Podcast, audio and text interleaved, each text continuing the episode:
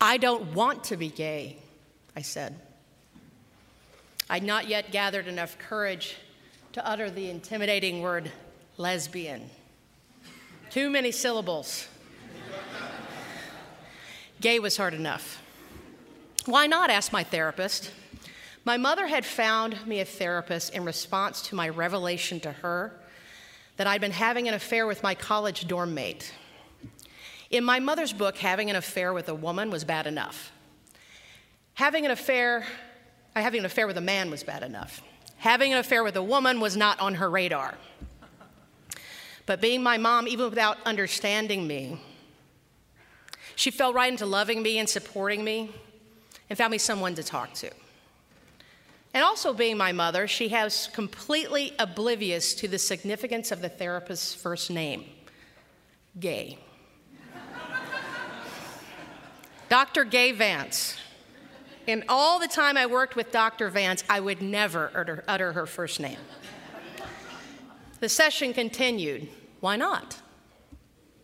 Well, I want to be married and I have a house with a white picket fence and 2.3 children and a dog.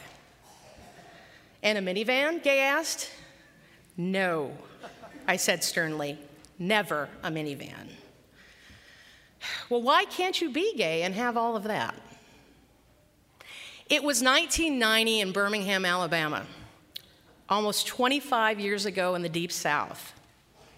Granted, I grew up in an integrated Birmingham long after days when Bull Connor, my mother's neighbor, ordered civil rights demonstrators be subdued by fire hoses. But in my home growing up, we never discussed sexual orientation. In fact, I don't ever even recall any homophobic comments or jokes. Again, it was not a subject that was on the radar. Still, I possessed all kinds of negative stereotypes about being gay promiscuity, drug abuse, unhappiness. Society had taken up teaching me its values where my parents had left off. Why can't you be gay and have all of that? My mind was already reeling, but Gay, my therapist, blew it away.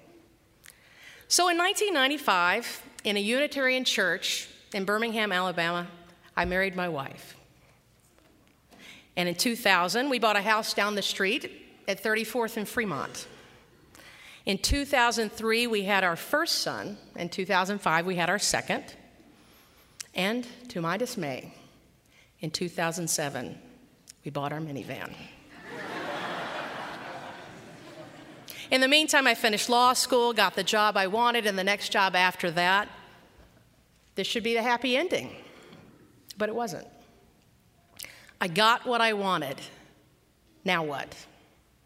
I could love my job. I could love my wife. I could love my kids. But I still couldn't love myself. No matter who I was, where I was, what I was, I never felt as if I belonged. I pretended to be fine, even deceiving myself for years.